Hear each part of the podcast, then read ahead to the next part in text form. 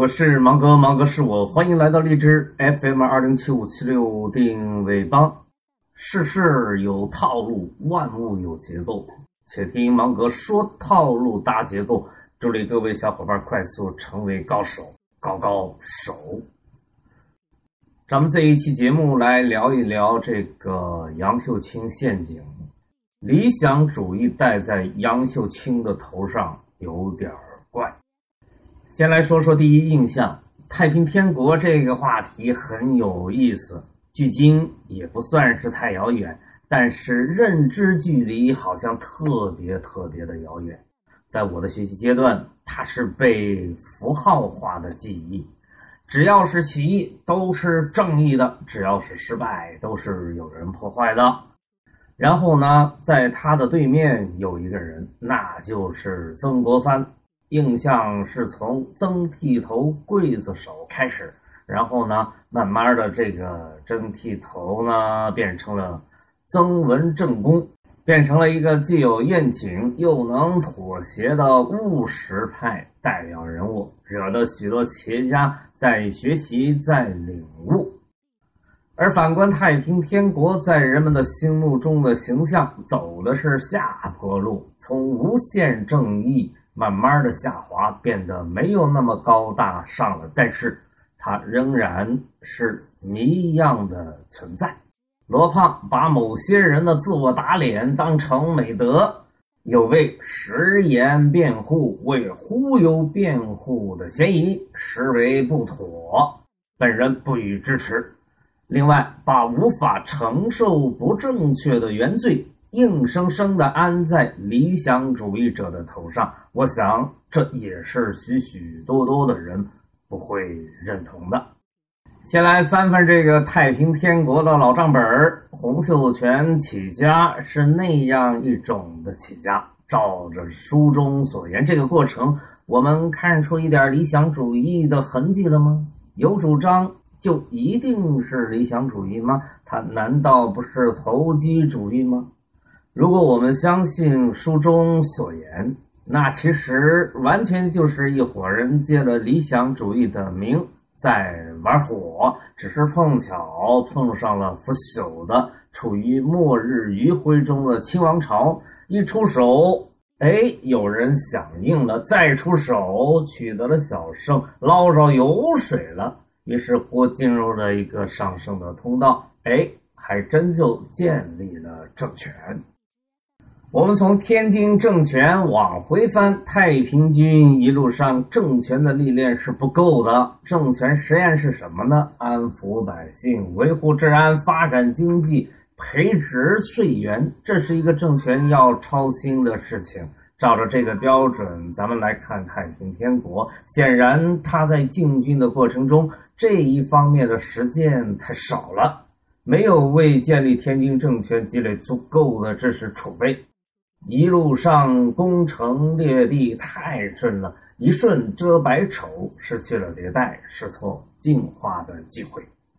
断层不是理想主义型的创始人独有的断层，单独戴在理想主义者的头上不合适。这是所有的创始人都需要去翻越的山，需要过的坎儿，何止一个断层？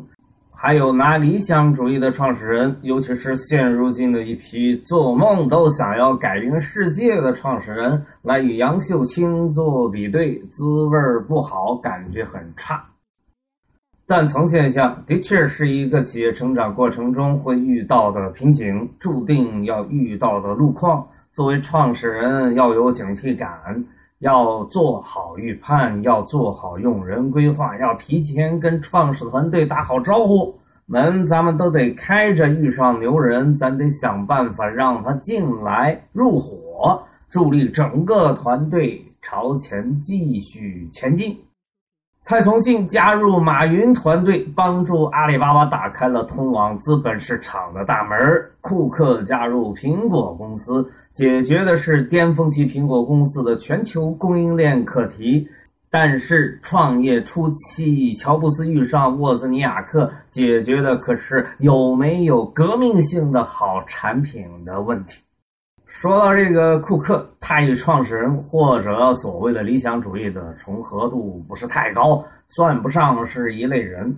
创始人干的是从零到一的事儿，是从无到有的过程，是从无名之辈成为行业领导者的过程。而库克不一样，他在行的是如何保持领先，如何把头部企业的优势发挥到最大化。这不是一个妥协不妥协的问题，这是一个企业在不同的发展阶段迎面遇上的课题变了的问题。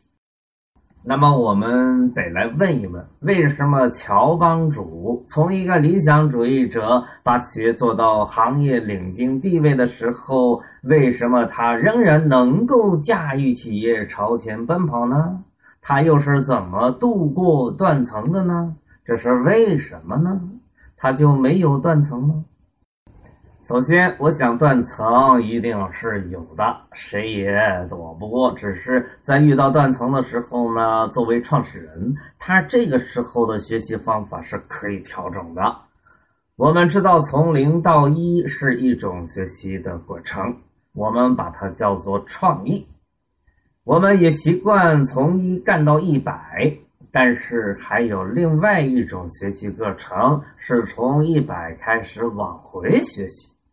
我想大多数创始人在他的后期都是这样的一种过程。这种学习交流正在互联网公司内部形成，并成为一种主流的学习氛围。各个环节相互关联度越来越高，一个产品的知识含量越来越高。这就客观的要求彼此熟悉彼此的工作。你要懂我的工作，我也要了解你的工作的任务与意义，甚至常规的套路，这样才能提高沟通的效率，这样才能够让一帮子牛人扎在一起干一件牛掰的事儿。爱迪生是一位伟大的发明家，还是一位伟大的企业家？如果我们把发明家当成是理想主义者时，企业家就是帮助他们把理想主义的成果落地执行的人。而爱迪生呢，这两种人的特质他都具备。爱迪生发明了电灯，但是老百姓那个时候啊，非常的害怕电。然后呢，他又想方设法让老百姓了解电。普及电的知识，解除对于电的恐怖心理。电又不方便储存，于是他还得接着解决电的储存的问题。用电的工厂不方便啊，大家都去发电吧。他又得规划出一个电网，就近向工厂输送电力。建设电网呢，需要大量的资金，于是这位伟大的科学家还得去游说投资人，相信电网是笔好买卖。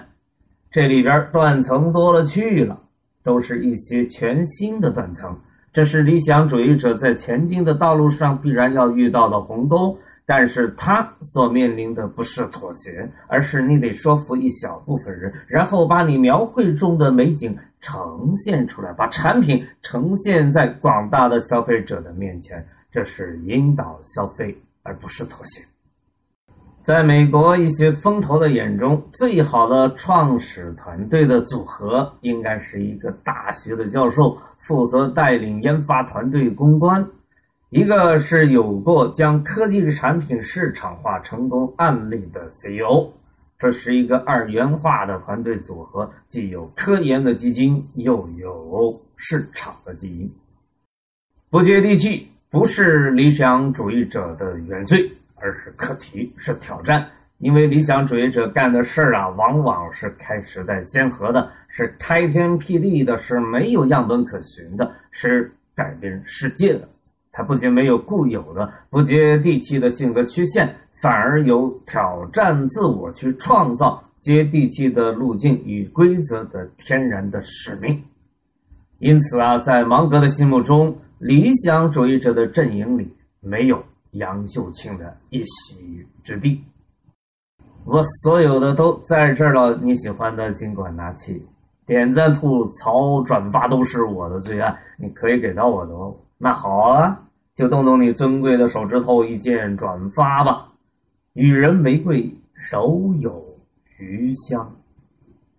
因为网络生物芒格与你在一起，因为认知语言架构师芒格与你在一起，因为大运营芒格与你在一起。